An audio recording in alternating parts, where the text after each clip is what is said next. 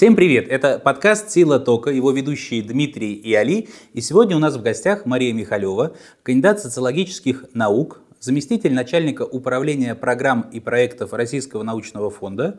Мария, здравствуйте. Добрый вечер. Здравствуйте.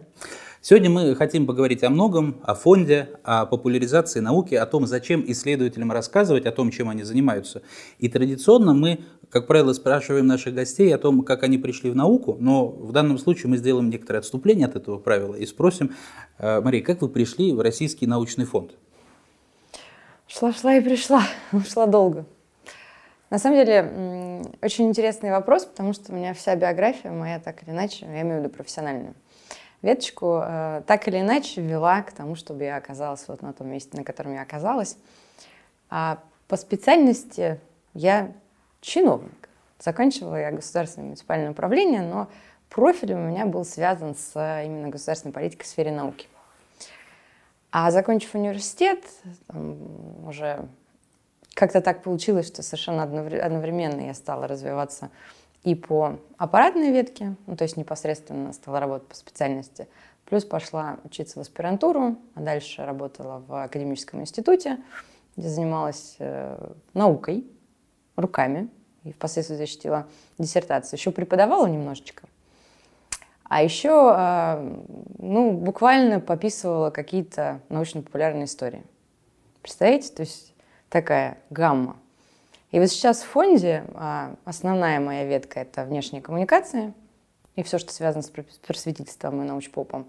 Но, так как вот ты правильно сказал, а, что управление – это моя программа проектов, соответственно, вся деятельность, которая связана с конкурсными процедурами, с экспертизой, с мониторингом, это все так или иначе тоже меня касается. Ну и, соответственно, государственная политика в сфере науки тоже немножечко, поскольку мы являемся инструментом государственной поддержки фундаментальных исследований, а это вот, напрямую как бы, инструмент государственной политики.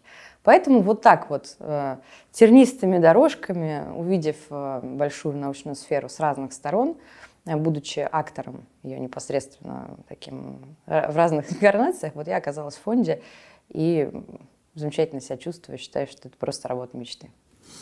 Вот давай поговорим немножко про работу мечты. Э, фонду скоро 10 лет, и на протяжении всего этого времени э, фундаментальная наука, ну, без РНФ никуда.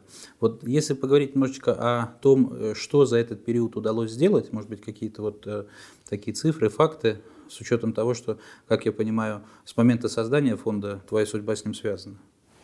А да, кстати, это хороший такой тоже момент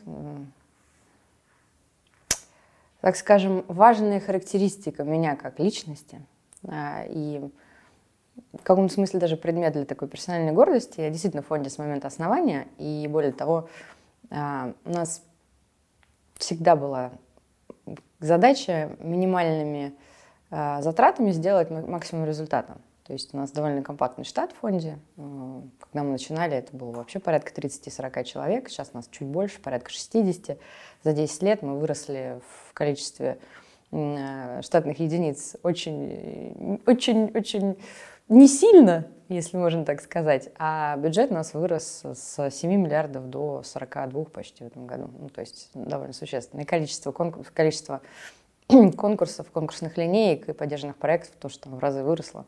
Сейчас мы примерно на цифре в 20 тысяч поддержанных проектов держимся. Я имею в виду общим объемом за все годы.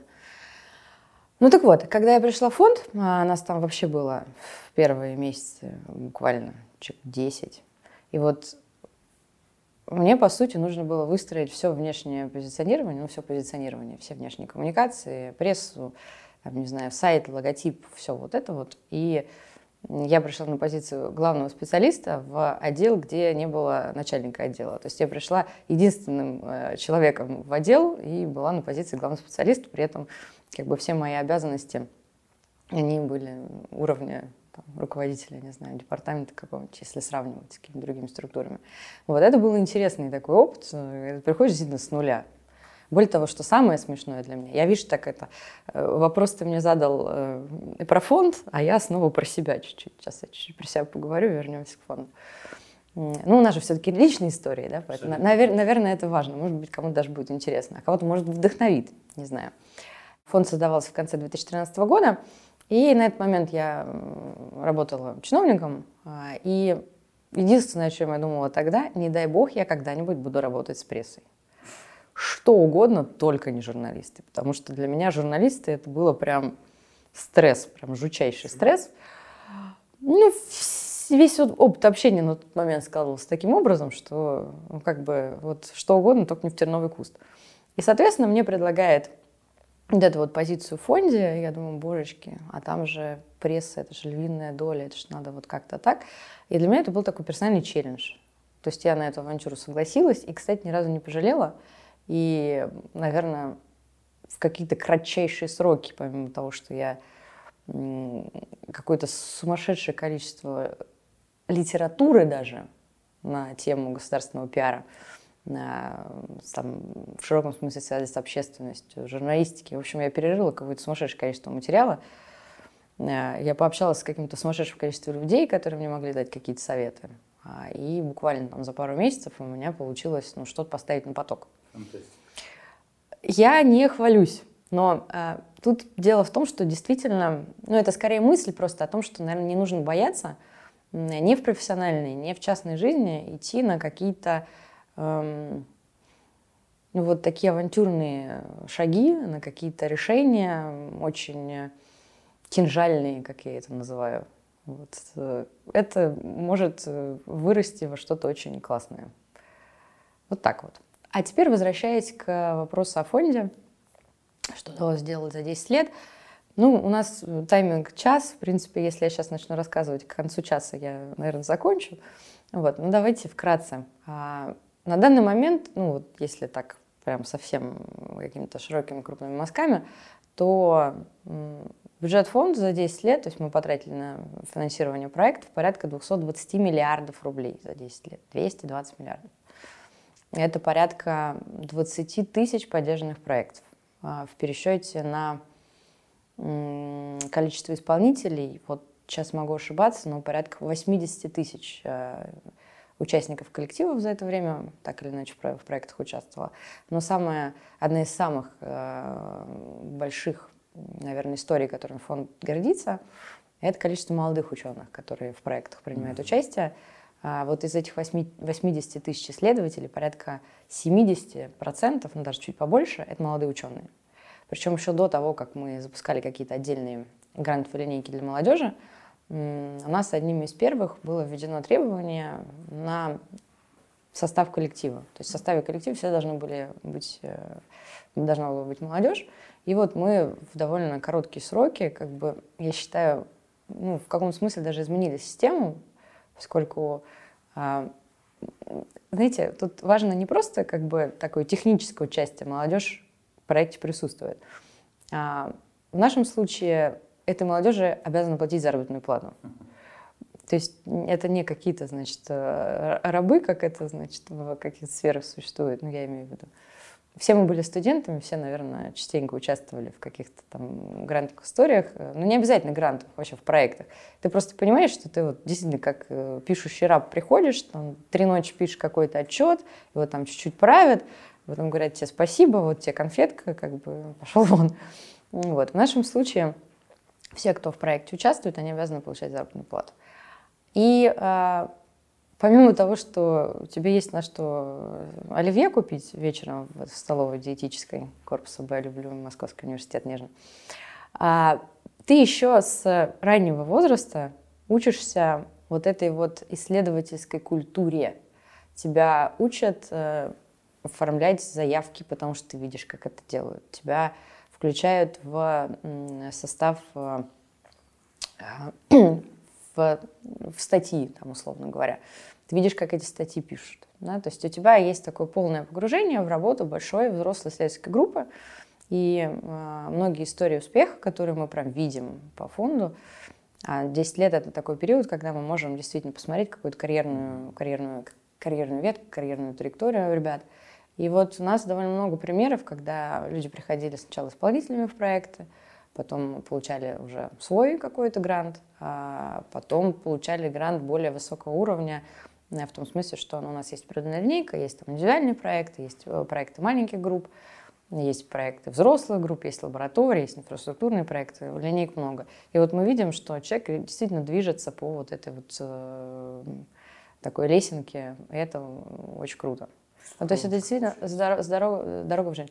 А, воронка, да, получается воронка, и, э, ну, опять же, то есть это, конечно, все в штучном режиме просматривается, что невозможно проанализировать, как вы понимаете, автоматизированным э, методом, как каждого человека.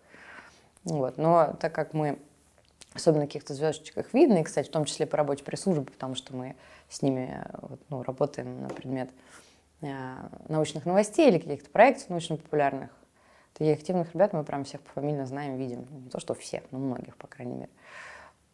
Вот, да, и воронка работает. Те, кто попадает вот в систему фонда, они так или иначе там остаются. То есть можно сказать, что фонд создает условия для начала карьеры молодым ученым в... Абсолютно так. Вот, это профессии. одна из наших э, ну, задач, которая ставилась изначально перед фондом. Это, э, ну, собственно, воспроизводство научных кадров, создание, создание нового поколения научных лидеров, безусловно. Мария, ну, наверное, правильно будет спросить, а какая все-таки у фонда философия? Фонд, ну, действительно является одним из крупнейших, да что там, он круп, самый крупный э, грантодатель по фундаментальной науке. Но, наверное, у него есть какая-то глубинная философия, которая струной проходит э, с момента создания до сегодняшнего дня. С момента основания мы стремились поддержать э, ведущие научные коллективы, научных лидеров, ведущих ученых в разных областях, ведущие лаборатории. И ровно благодаря и из-за этого а, еще тогда, в 2013 году, ну, по сути, первый конкурс мы в 2014 объявили, но мы единственные, у кого был, можно сказать, такой входной билет в конкурсы. Э, то есть не каждый исследователь мог изначально просто подать заявку на участие mm-hmm. в наших конкурсах. А, а вот это были такие квалификационные требования к руководителю в первую очередь. То есть э, то, что можно посчитать, да, помимо всего прочего. Это какое-то количество публикаций. А, в рейтинговых да. там топ А. Да, в высокорейтинговых журналах, да, на тот момент еще не было отказа от баз э, международных. И вот э, наличие определенного количества статей, там конкурс от конкурса оно менялось, э, мы оценивали. Ну и там уже качественным образом в а, экспертной анкете на проект оценивалось уже это качественным образом, а не просто количественным. Но изначально, в первую очередь, это отсечка по количественному показателю. И это вызвало очень неоднозначную реакцию в э, научной среде, в научной среде, в среде научной общественности. Потому что кто-то считал, что мы таким образом ну, ограничиваем какой-то процент э, исследователей на ранней стадии. Но мы выдержали вот этот прессинг, и через несколько лет, ну, как бы практически единогласное было уже одобрение вот этой вот истории, потому что это очень сильно дисциплинировало и вот позволило, опять же, позитивным образом отразиться на исследовательской культуре.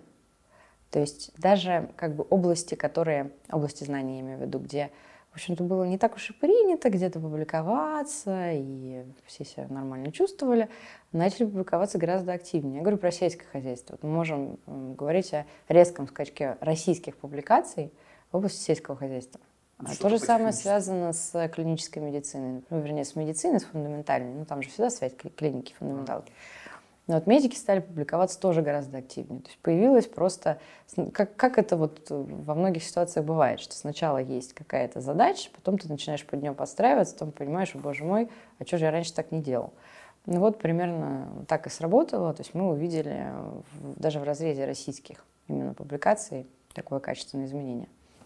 Ну, то есть, таким образом можно говорить о том, что за достаточно непродолжительный период времени не то, что, вот как некоторые предполагали, часть сообщества будет отсечена этим, а наоборот, задав определенную планку, удалось подтянуть некоторым образом уровень, ну вот скажем, такой грантовой культуры. Есть такое вот понятие, есть вот авторское, вот я его сейчас выдал. Да. Я бы сказала, исследовательская культура mm. в целом, да. Я думаю, что да, безусловно. А причина-то она состоит в том, что есть какие-то требования по, ну вот входной билет, какие-то требования по минимальным публикациям, журналы предъявляют требования на оформление, и поэтому как бы за счет журналов получается. Или у вас свои есть mm. какие-то требования? За счет конкуренции. А, конкурентная среда, она всегда рождает прогресс, согласитесь. Поэтому, когда э, ученые поняли, что им есть за что конкурировать между собой, что приходя в ну, грант фонда, он позволяет э, закрывать э, деятельность группы, ну, обеспечивать да, полностью, с, комфортными условиями обеспечивать. Исследовательскую группу на довольно длинный период. Наши гранты в среднем ну, только одна линейка двухлетняя, а в остальном это от э, трех до семи лет продолжительности. То есть, когда вы понимаете, что вам есть за что бороться, вы семь лет будете э, сыты, значит, э, там у вас будет интересно, вы разрабатываете свою интересную тематику, потому что грант вообще что такое, да? Грант дается на какой-то проект конкретный, имеющий начало и конец, и, как правило, по своему содержанию отличающийся от э, тех тематик, которые по государственному заданию в научном исследовательском, ну, в институтах Понятно, и вузах разрабатываются. То есть вы можете 7 лет заниматься своей офигенской интересной темой и понимаете, что для этого нужно на самом-то деле не так уж и много каких-то формальных историй выполнить. Разве за это не стоит побороться? А как же так получилось, что очень много молодых исследователей? Ну, то есть, если есть требования на входной билет, угу. значит, как будто бы должен существовать опытный наставник в группе, какой-то прям суперученый, который собрал вокруг себя лабораторию, к себе набирает молодых. То есть, вот этот механизм.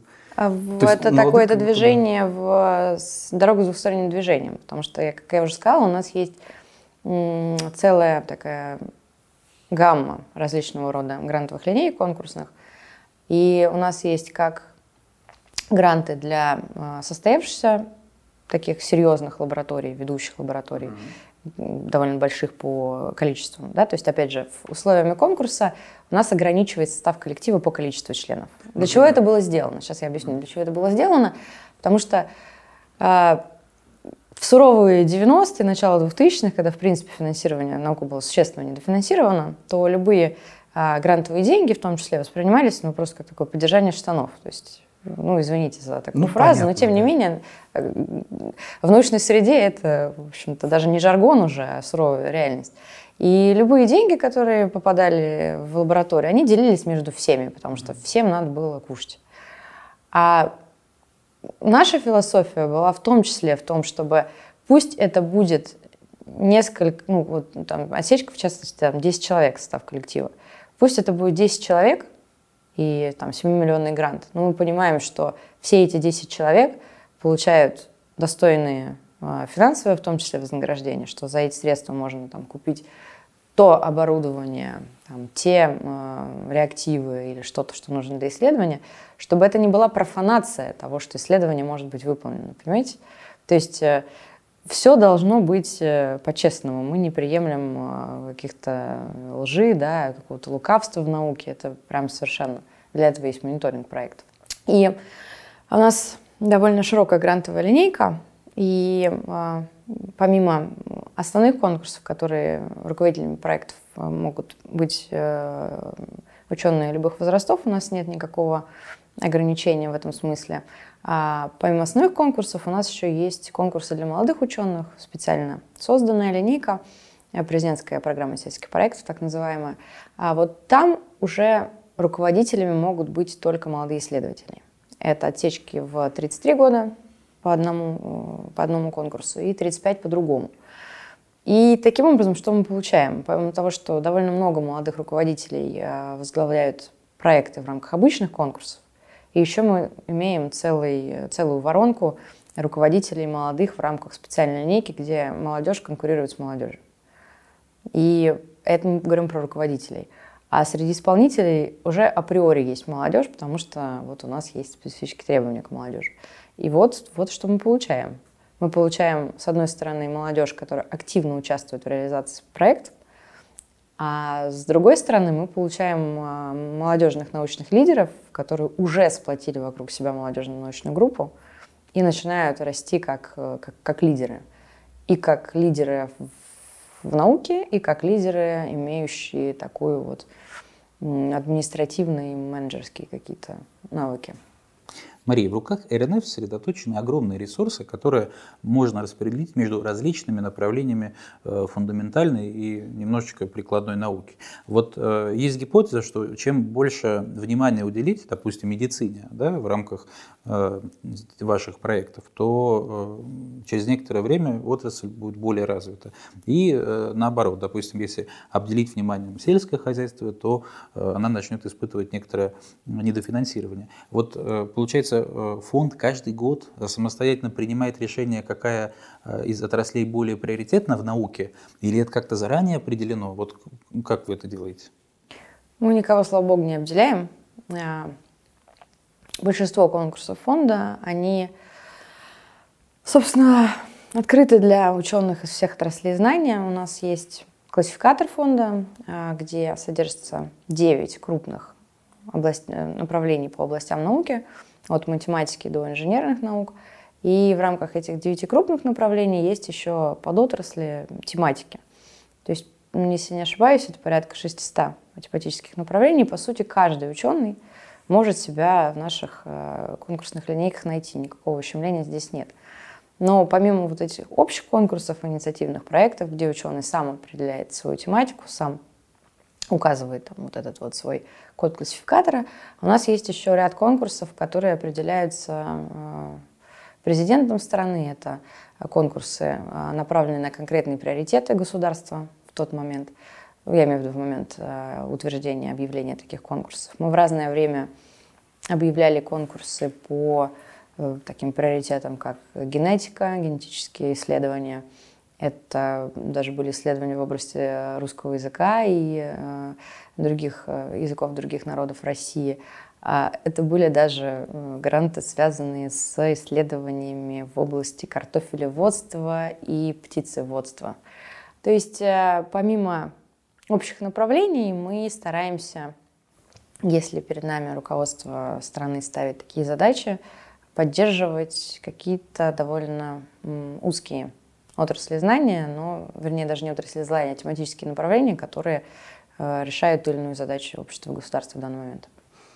Позвольте немножко вопрос Али переформулирую в другую область. Не с позиции того, что у нас есть область науки, которая поддерживается или не поддерживается там э, как-то по э, заранее загаданному плану или просто в рамках общего конкурса, а малые группы каких-то областей науки, которые ну вот пока еще не сильно представлены в Российской Федерации. Например, там специалисты по там, какой-нибудь теории гравитации, может быть, с уклоном там, в поиске чего-нибудь связанного с квантовыми эффектами, да простят мне профессоры из физического факультета, но э, не так развито в России специалистов, там, или по палеонтологии, например, да, там э, не очень много действительно глубоких специалистов, скажем, человек 30-40 по каким-то отдельным областям, максимум, иногда даже в мире – и выглядит так, как будто бы они грант получить не могут. Или я не прав как-то это э, в индивидуальных конкурсах? Дмитрий, ну, конечно, вы не правы.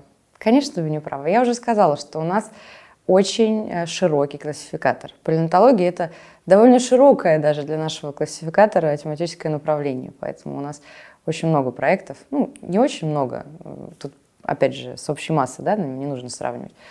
Но существенное количество проектов в сфере палеонтологии поддерживается, точно так же, как и в сфере математики, уж тем более. Поэтому каждый ученый, как я уже говорила, может себе найти место в, в, в линейке наших конкурсов. Тут другой момент интересный. А, это я еще, кстати, сегодня не говорила.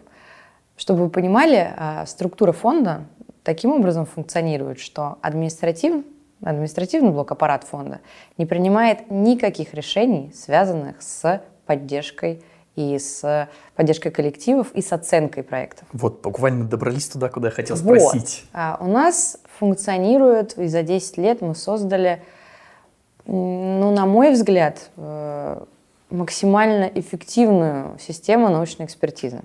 И более того, ну, наверное, я не хотела бы тут э, выражать исключительно свое мнение.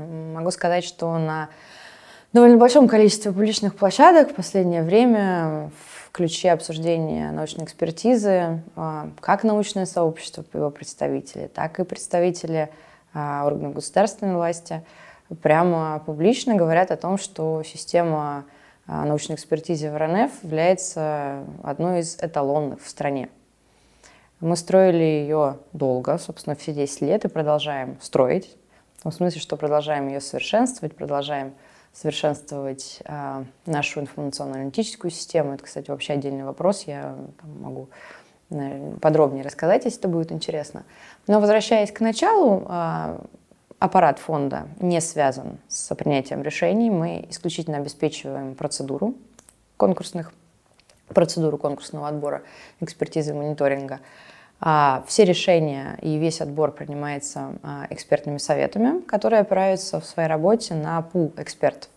То есть если мы представим такую пирамидку, это будет первая ступенька, там порядка уже на данный момент 8 тысяч экспертов а, в разных областях которые готовят индивидуальные экспертизы. Каждый проект, в зависимости от конкурса, это 2-3 экспертизы.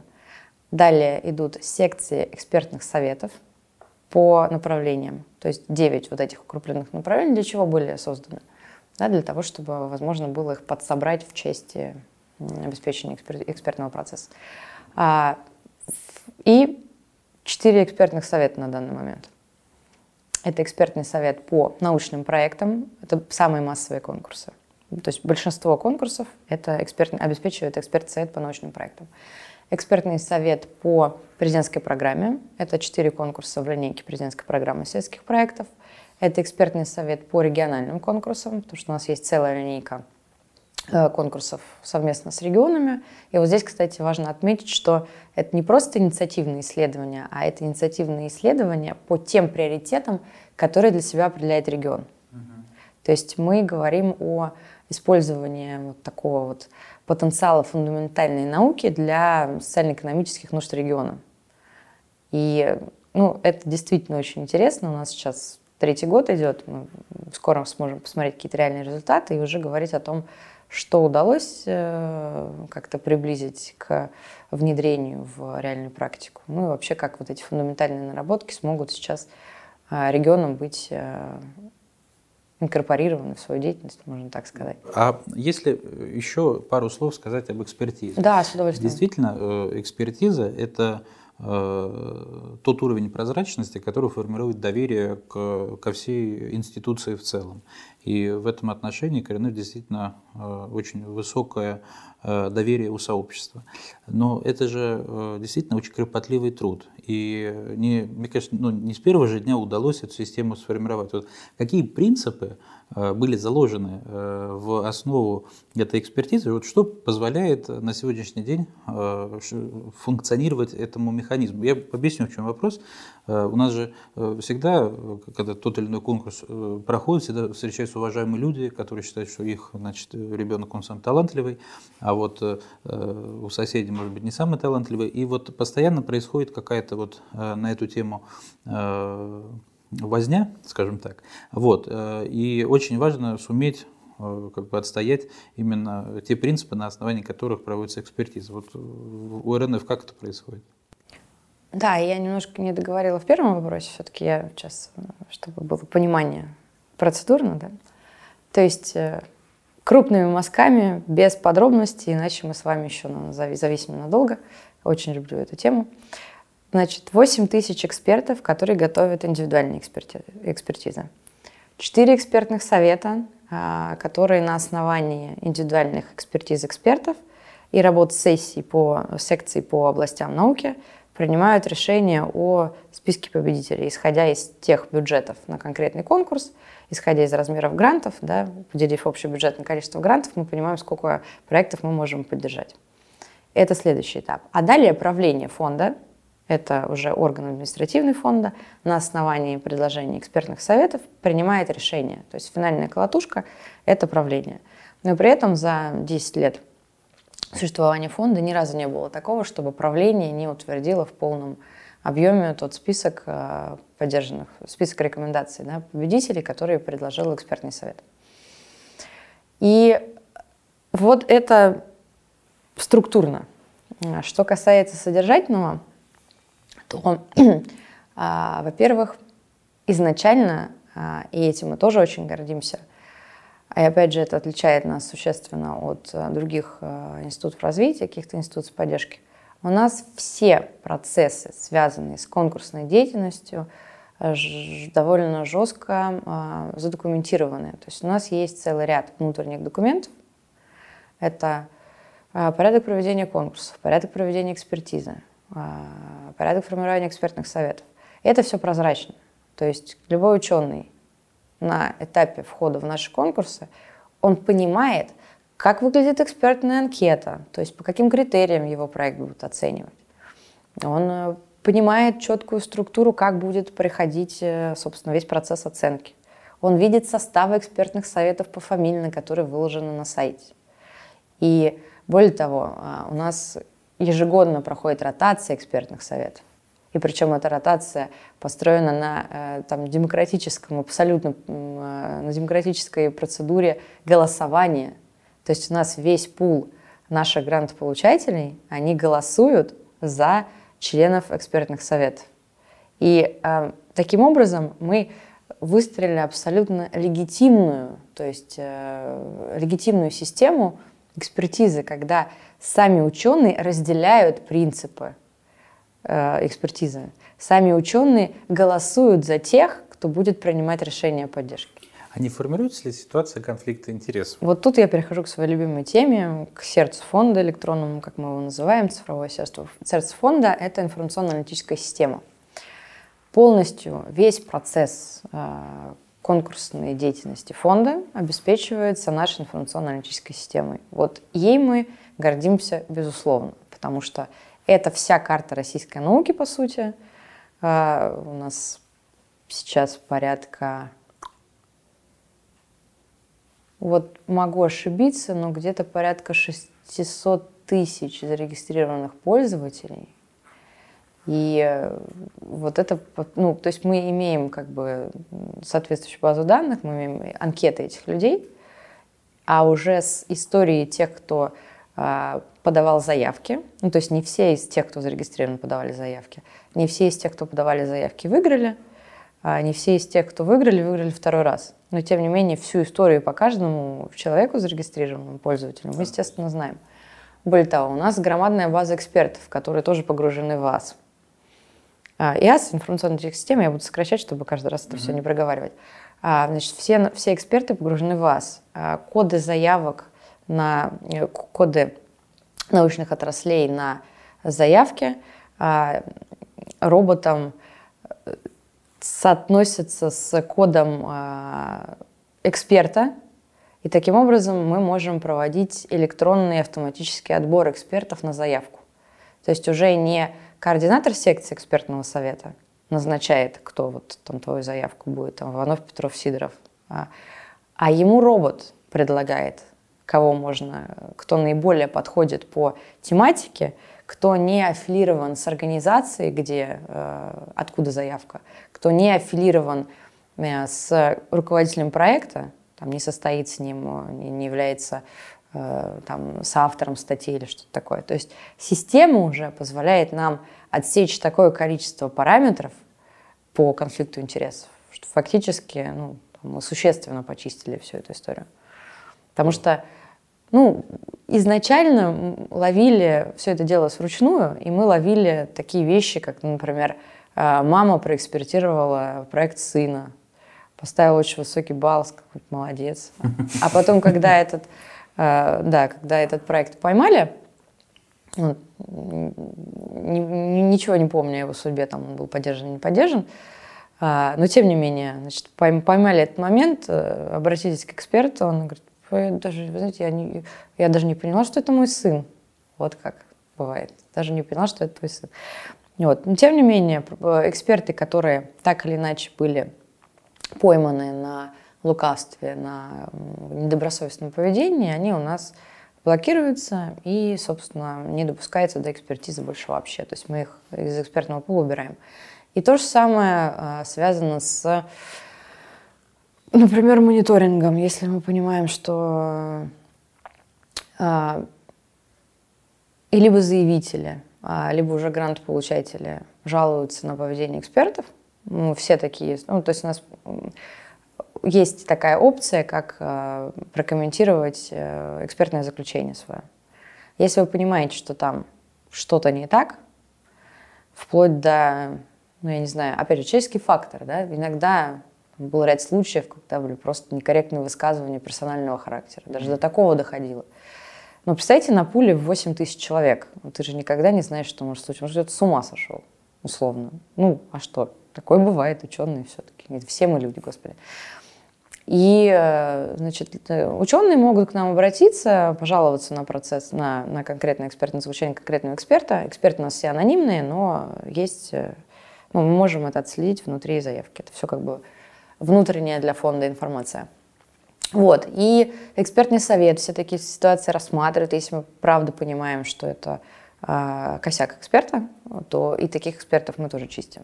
То есть это процесс такой самоочищения экспертного пула, и он регулярно происходит. Но что вот я еще хотела бы здесь сказать, на самом деле, про экспертов. А, ИАС позволяет нам создать э, цифровой облик эксперта. То есть, э, вот смотрите, есть, например, Маша, да, Маша добрая, и Маша ставит там всем пятерки чаще всего. Ну, не хочет Маша ни с кем ругаться. А есть Саша. Саша не очень, ну, как бы такая себе. Она всем двойки ставит. Или, например, Саша просто очень строгая, и ее двойка – это как Машина пятерка на самом деле.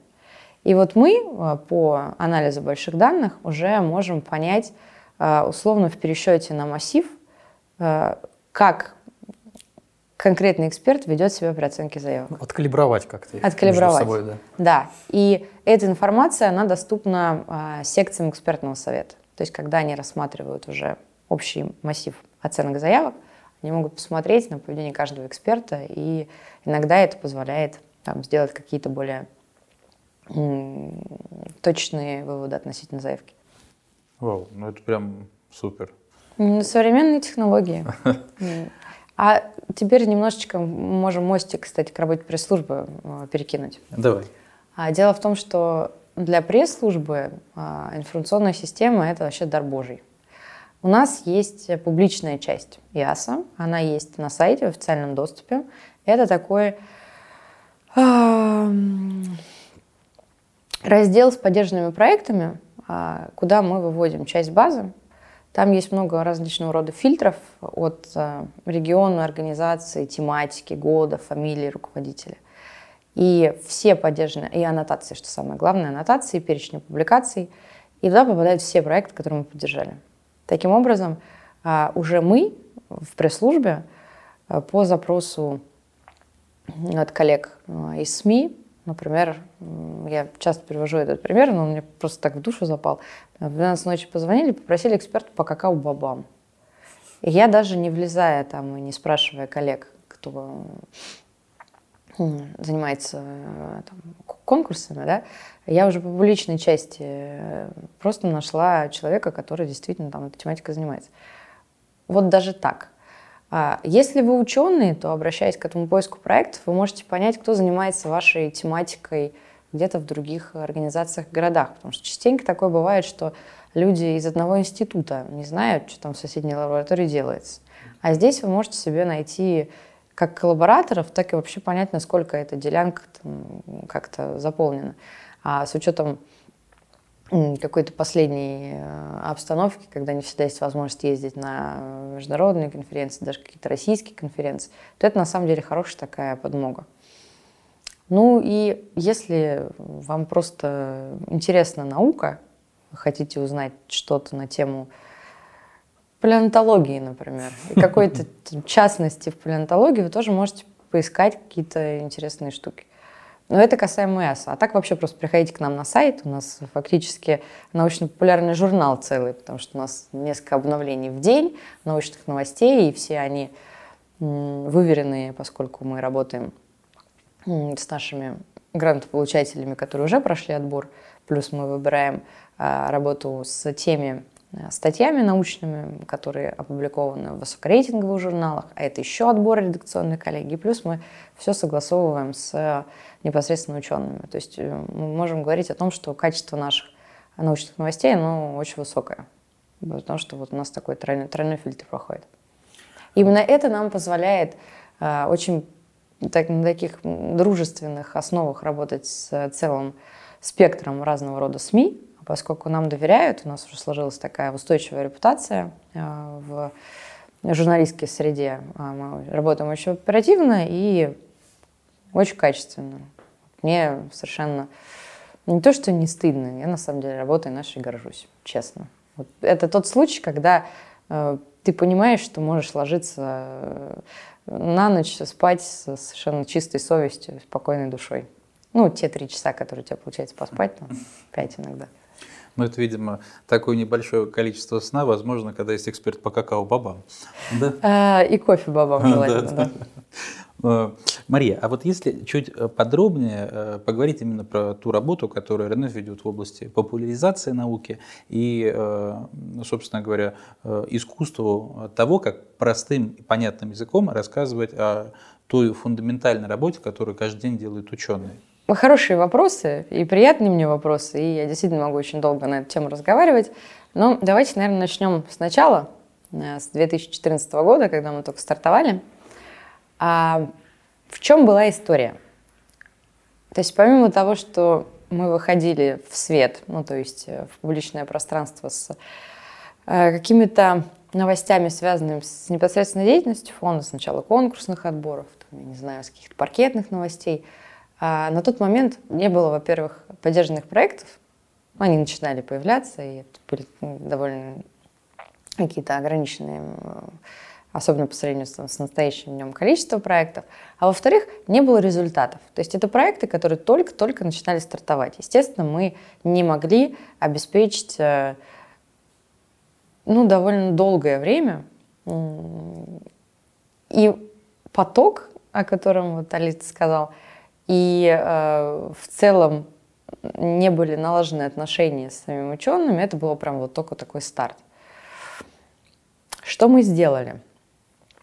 А, еще, кстати, помните, 2014 год я mm-hmm. сказала, да? В 2014 году, в принципе, в стране начал как-то потихонечку формироваться институт научной коммуникации. А, и я себя все-таки отношу к научным коммуникаторам.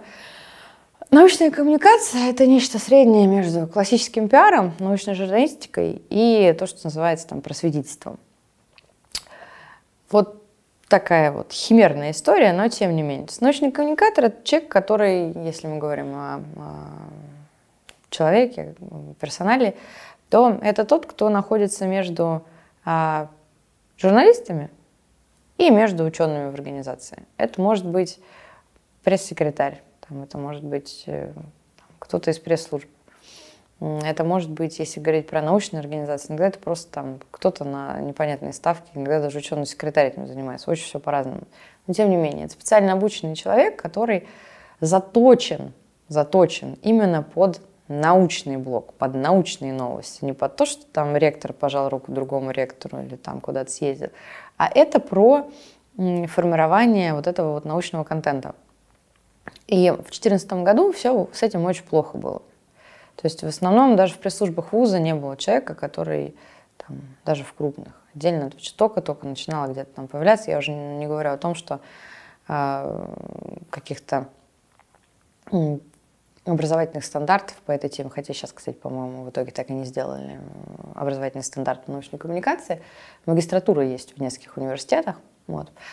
но не об этом, а о том, что э, у ученых был страх просто даже коммуницировать непосредственно с журналистами, я говорю про общий массив. Ну, да, в смысле, естественно, всегда выйти, ответить на вопрос, что конечно, вы делаете? Конечно. А у журналистов э, в основном не было такой задачи. Ну, то есть, опять же, научные редакции старались чаще работать даже не с российскими учеными, а с переводом а, статей из баз данных международных, типа Evercaller и так далее. Это агрегаторы пресс-релизов научных. А, ну вот, международные реально, то есть там можно зарегистрироваться кто угодно.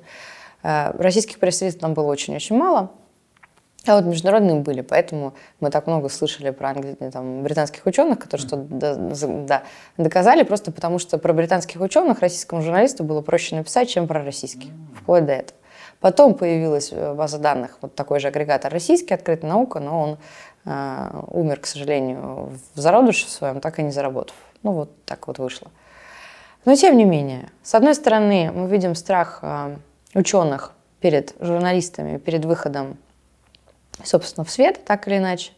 У кого-то страх, у кого-то, в принципе, нет понимания, что это нужно, или наоборот, есть понимание, что это не нужно. Мы не видим в организации людей, кто бы, их помог, кто бы им в этом помог, и как бы журналисты, которым не особенно-то надо загоняться, если есть как бы уже созданный инструмент там, в виде каких-то переводных историй. И вот мы оказались вот в этом вот, э, вот в этой вот всей ситуации и думали, боже мой, а что же надо такое сделать, чтобы, во-первых, ну хотя бы поработать вот с каким-то узким сегментом из наших поддержанных проектов, как-то начать выстраивать какие-то взаимоотношения, чтобы получился вот тот вот, опять же, поток, про который ты говоришь. Много лет потребовалось, чтобы получился действительно поток. И, ну вот, в какой-то момент, а, а я долго, кстати, была одна в фонде, у меня не было вообще сотрудников в пресс-службе, все была одна, одна за все. И вот я чувствовала себя там психологом, то есть ты звонишь, говоришь, здравствуйте, там, а вот не могли бы вы? Говорит, нет, не мог бы. Ну, это вот очень важно. Да нет, не важно. Да нет, ну, все-таки, может быть, вы там... Ну, вот и как-то так. Точечная абсолютно работа. Но я, видите, долго рассказываю, потому что свое наболевшее. А в какой-то момент, ну, по-моему, в 2015 году, что ли, мы в форму отчета по грантам добавили простое поле, э, которое в общем-то, не было даже обязательным для заполнения. Но когда ты понимаешь, что необязательное поле, и как бы вроде бы, наверное, лучше это заполнить, это же как бы про меня. И вот там была просьба, была просьба указать э, материалы СМИ, в которых э, было рассказано о исследовании, о результатах исследования.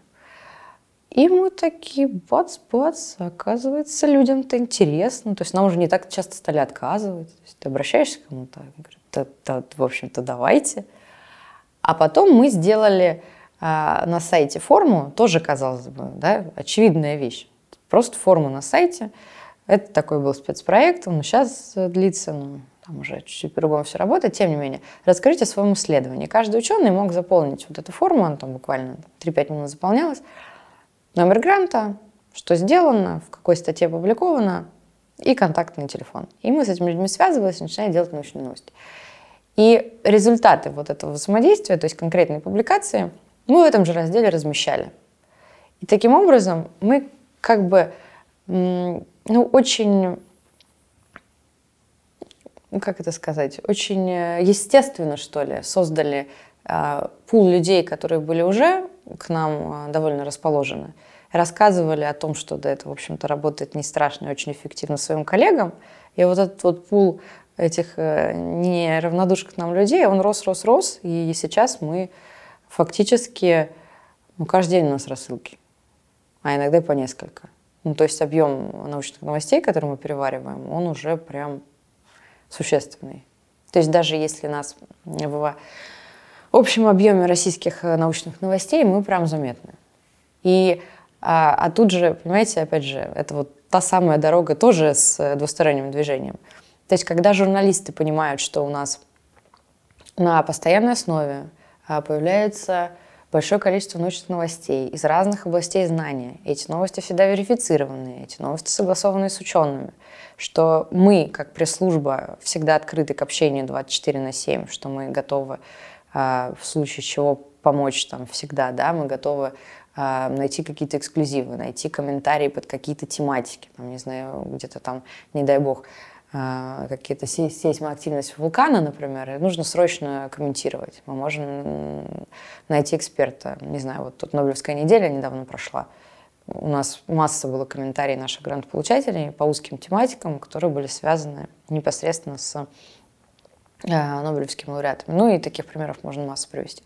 То есть вот за 10 лет мы так смогли со всеми акторами вот этого вот процесса, а, я сейчас только про научные новости пока говорю, да, так вот могли со всеми выстроить отношения, что сейчас у нас прям очень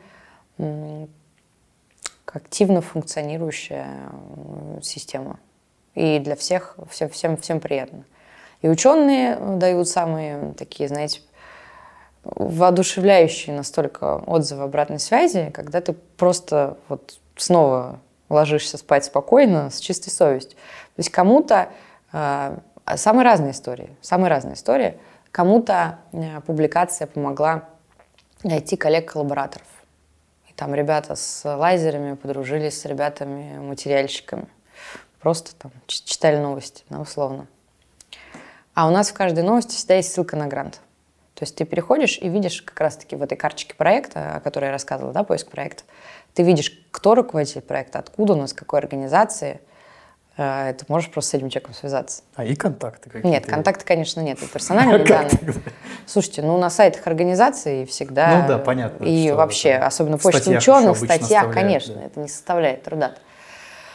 Вот, и так, так, так, так, научные новости, ссылки на гранты. Кто-то нашел коллаборацию? Да, кто-то нашел себя, кто-то на себе нашел коллабораторов. А, есть примеры, когда уже не только в научных новостях, да, там ученые в ряде наших а, просветительских проектов участвовали, а, к ним повалил народ в лаборатории, то есть аспиранты приходили, потому что увидели, что лабора... возможности лаборатории как бы оценили, увидели с позитивной стороны руководителей просто захотели пойти работать к этому человеку. Ну вот как это работает, да, там, то есть кумира, да, нашли фактически своего в науке. Есть истории, когда обращались э, бизнес-партнеры. То есть э, действительно, там, я не знаю, была серия сюжетов и в, на телевизионных каналах, и в таких около бизнес-разделах, там, то ли было РБК, что-то такое. Ну, то есть, в общем, там, где РБК тоже публикует научные новости периодически. А, да даже та же самая РИА, come on, это же информагентство, ты всегда, не будучи ученым, можешь ну, ну, почитать. Увидев э, информацию о каком-то проекте, связались, и вот там бизнес-партнер находит. То есть это приложение может быть очень разное. Да даже среди своих э, коллег-ученых могут прочитать в твоем результате и даже работу цитировать чаще будут. Такие примеры были. Приложений очень много. Но это как в любой сфере, когда ты становишься известным, популярным, это всегда играет тебе на руку, если у тебя есть что-то за душой. Когда ты э, халтуришь, когда ты лукавишь, Тогда тебе хочется сидеть в сторонке в уголке, и лишь бы тебя никто не увидел, не заметил, и а-та-та не настучал. Если у тебя есть результаты, которые, которыми ты гордишься, которые чего-то стоят, то публичность всегда играет на руку. Всегда. А тут уже вопрос в том э, ракурсе, э, как э, работать с этой самой известностью, популяризацией. Это могут быть научные новости, такой самый потоковый для нас инструмент – это могут быть различного рода просветительские мероприятия, различного рода, различного рода лектории. Мы очень много работаем с парком Зарядье, с фестивалем науки Московского университета и с многими другими крупными площадками. Это могут быть какие-то, э, ну я не знаю, персональные блоги. И мы стараемся тем блогерам, которые являются нашими грантополучателями, если мы видим, что там действительно качественный контент, мы стараемся там, таких ребят поддерживать.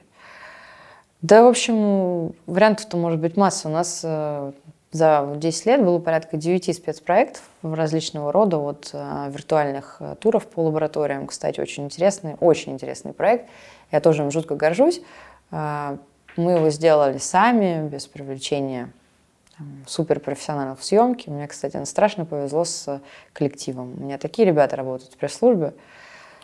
Просто я на них готова молиться. И когда ты работаешь в команде, которая, во-первых, является командой, во-вторых, э, где каждый член коллектива – это профессионал в своей сфере, где все готовы друг другу подставить плечо, и если кому-то надо уйти на 15 минут пораньше, кто-то останется на 15 минут попозже. Все готовы выйти в выходные, если это нужно. Все на связи в общем чате 24 на 7. И все кайфуют от того, что мы делаем, и кайфуют от результатов, которые получаются. Это просто подарок судьбы. Почему я говорю, что я страшно, получаю страшное удовольствие от своей работы – Потому что я, знаете, вот это вот такое, наверное, расхожее выражение, но тем не менее. Если ты любишь свое дело, тебе не приходится работать. выходя на работу. Ты, занимаешься любимым делом, а это не работа. Вот в моем случае это так. Иногда бывает, конечно, тяжело, и крыша едет, и там нервы, как у всех, сдают. Но это классно, правда. И, собственно, возвращаясь к проекту 360 градусов, э, да, минутка рекламы. Виртуальная лаборатория, проект назывался «Наука в формате 360 градусов». Мы там Снимали э, панорамные съемки, 360, пол, потолок, стены в самых разных лабораториях, самых разных организаций, самого разного профиля. То есть от математики, казалось бы, что можно посмотреть да, в математике, можно, и это круто, до социологии, инженерии, э, я не знаю, биологии, ну, в общем, весь спектр научных областей, которые есть, они у нас в проекте задействованы. И для особенно широкого круга там, ребят, даже школьников, а наш проект, кстати, попал в список рекомендаций Минпросвещения, а, и когда, если не ошибаюсь, э, да, это, то ли было во время пандемии, то ли вот в первые какие-то моменты после, когда стало актуальным именно вот онлайн-контент, там, помните, э, виртуальные туры по музеям, вот это вот все. Вот мы как-то вот почувствовали это и вовремя попали. У нас на тот момент было штук 5, что ли, 6 туров. То есть, ну, массив довольно такой широкий. Сейчас порядка, по-моему, 15 или 16 уже.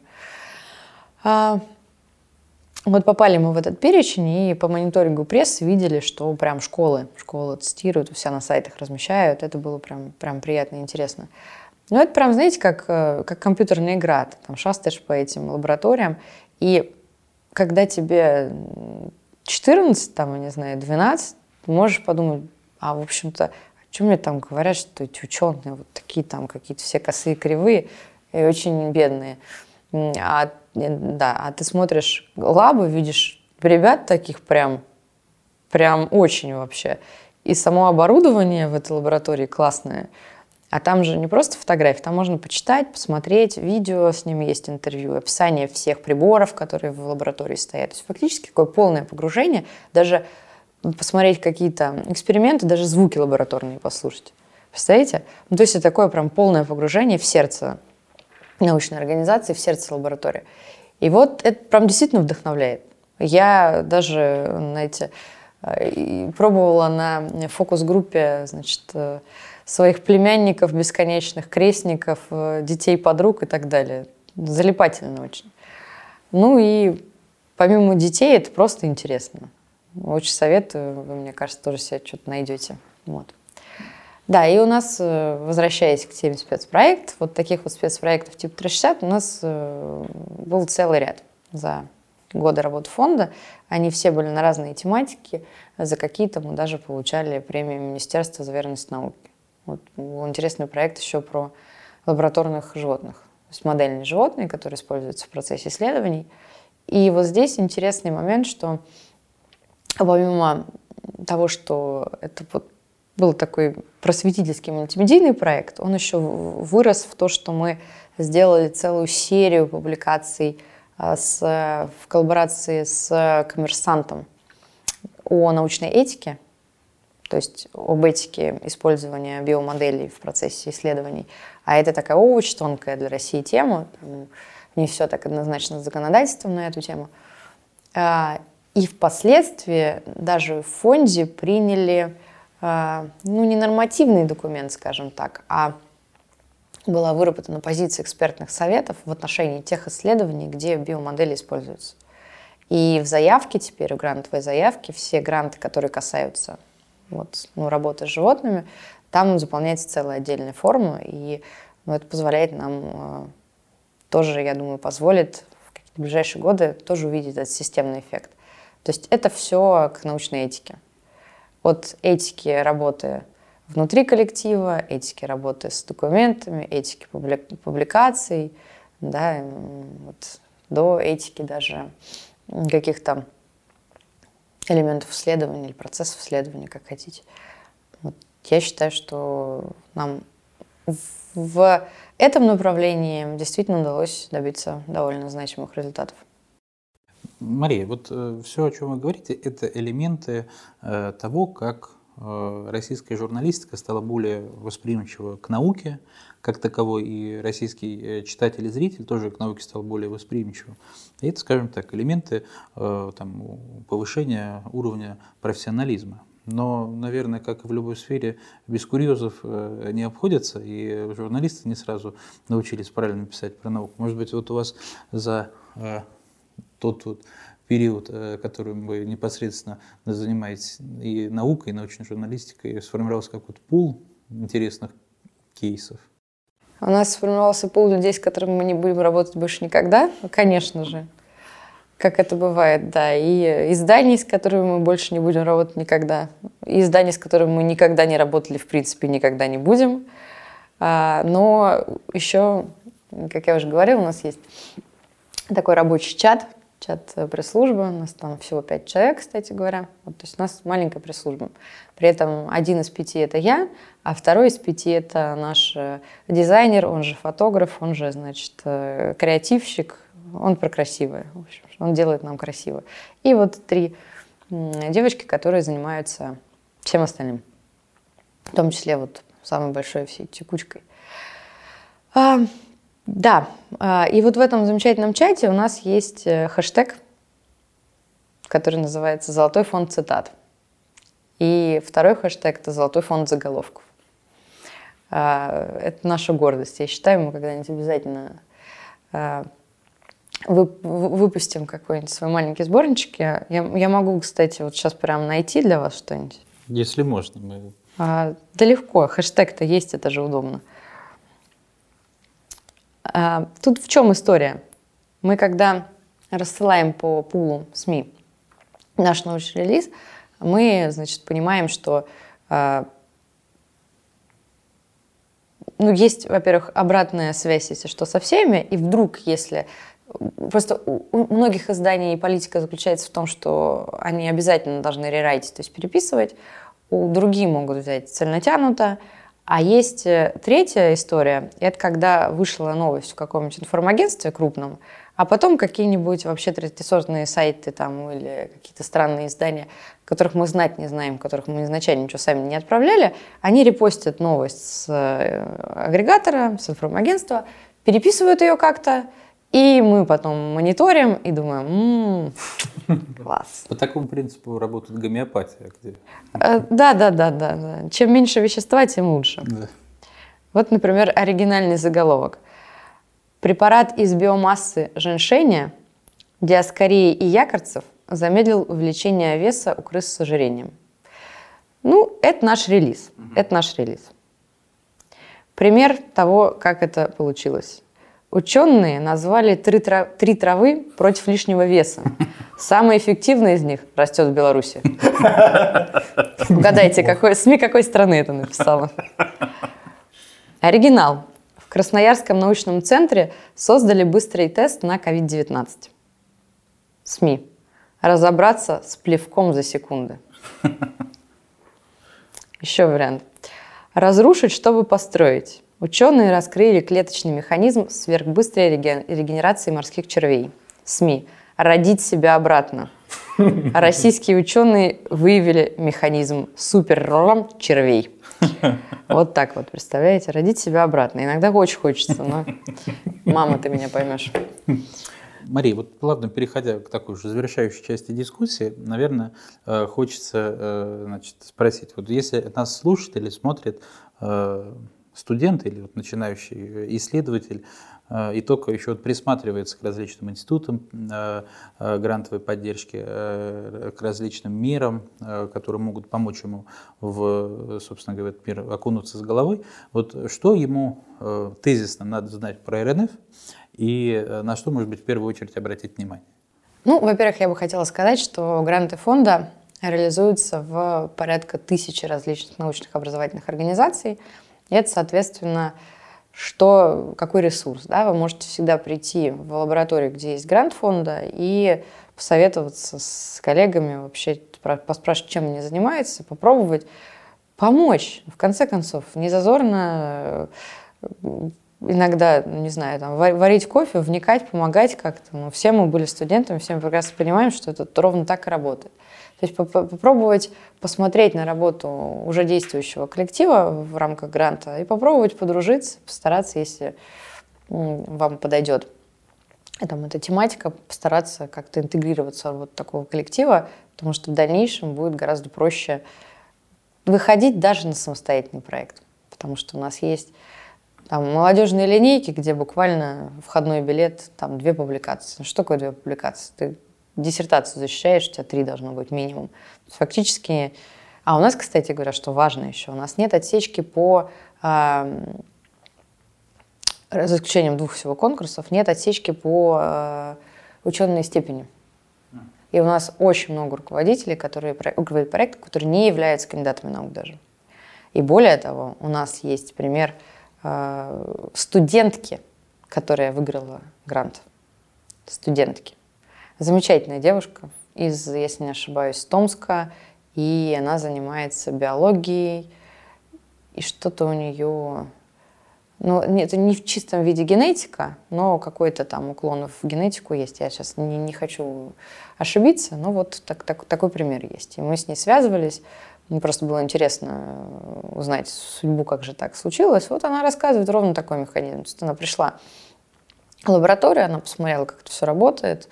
Ну, видимо, там сама по себе вполне себе активная и перспективная девушка. Посмотрела, подала заявку, выиграла. Вот так. Класс. И да, это первый совет. То есть попробовать посмотреть, что в вашей организации уже действительно реализуется, что делается. Второй момент, важно понимать, что а, если вы не выиграли с первого раза, то это не значит, что надо на кого-то обижаться или, значит, переставать стараться. Так как у нас для всех заявителей открыты а, содержание экспертиз, и очень многие, ну это действительно вот как бы общее место, да, ученые используют эти замечания для того, чтобы улучшить свой проект. То есть по факту вам показали, что нужно исправить, чтобы проект стал цельнее или там, на что обратить внимание условно. Это второе. Не отчаиваться, принять э, замечания, сделать свой проект лучше. Третий момент. Важно знать, что вы действительно можете найти себя в конкурсах, в разных. И у нас есть даже специальная инфографика, где мы подробно расписываем, для кого этот конкурс. То есть э, вы из всего вот этого пассианса можете выбрать ту меру поддержки, которая адекватна вам. И здесь важно, естественно, правильно оценивать э, как бы, свой уровень. Да? То есть когда у нас там был конкурс междисциплинарных проектов на довольно крупную сумму. Грантов было очень мало, и мы увидели какой-то всплеск заявок, который никак не соотносился с э, тематикой. Там были ряд приоритетов, если не ошибаюсь. Но, в общем, история была в том, что а, одновременно все люди, которые обычно подаются на маленькие гранты, решили, типа, была не была, пойдем туда, не соотнеся с возможностями. Мы такое частенько видим. Ну, то есть вот это на авось, я не знаю. Но здесь важно просто, наверное, понимать э, потенциал. Не пытаться прыгнуть выше головы, лучше сначала взять маленький, потом пойти дальше. А заодно э, понять, как работает система мониторинга, подаются отчеты, как вообще вся эта внутренняя э, кухня устроена. Ну и, наверное, еще такой момент. У меня довольно получился какой-то сумбурный значит, перечень советов, но тем не менее. А, у нас есть как мне кажется, довольно информативные, интересные, местами даже забавные информационные источники. Это наш сайт, наши соцсети во всех возможных э, сейчас платформах, в том числе Telegram. Э, подпишитесь, просто посматривайте новости, следите за тем, что фонд делает. Может быть полезно даже уже просто погружаясь в какую-то внутреннюю культуру фонда. Она у нас, э, она у нас есть.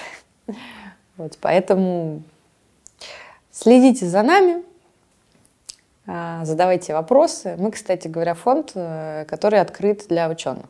И одна из наших, один из наших девизов – это открытость. И одна из наших гордостей – это какая-то беспрецедентная открытость, потому что мы действительно везде представлены, мы очень часто встречаемся как с экспертами, как с грантополучателями, так и с учеными в целом на разных площадках. Вебинары, это какие-то очные встречи, но мы очень рады и очень эм, открыты для всех вопросов. И когда вот этот диалог происходит такой постоянный, мы просто понимаем, насколько, опять же, это вопрос формирования культуры, то есть насколько э, культура исследовательская растет. Вот даже по тому уровню вопросов и тому уровню э, диалогов, которые выстраиваются. Вот это, это действительно так, потому что ну, я по, просто по, э, по роду своей деятельности, да, по позиции в фонде, в принципе, все публичные встречи либо организовываю, либо принимаю участие, либо как-то информационно обеспечиваю. Я это могу по себе сказать, вот даже какому-то человеческому ощущению, что ну, вот диалог открытый играет системную роль в развитии научной среды, может если, если так можно такими высокопарными, э, высокопарными фразами апеллировать, то я бы, наверное, так назвала. Мария, спасибо большое за то, что рассказала нам о, о той замечательной кухне, которая происходит внутри Российского научного фонда. Друзья, я напоминаю, что э, у нас в гостях была Мария Михалева, кандидат социологических наук, заместитель начальника управления программы проектов Российского научного фонда. А если у наших замечательных зрителей и слушателей будет желание не пропустить новый выпуск или два нашего подкаста, что, что им нужно сделать, Дмитрий? Да, друзья, найти нас можно всегда на Ютубе, подписаться, поставить лайк, либо на Яндекс Музыке, Apple подкасте и Google подкасте, где всегда вы можете найти наши выпуски и прошлые, и в скором времени будущие. До новых встреч. До свидания. Счастливо. Thank you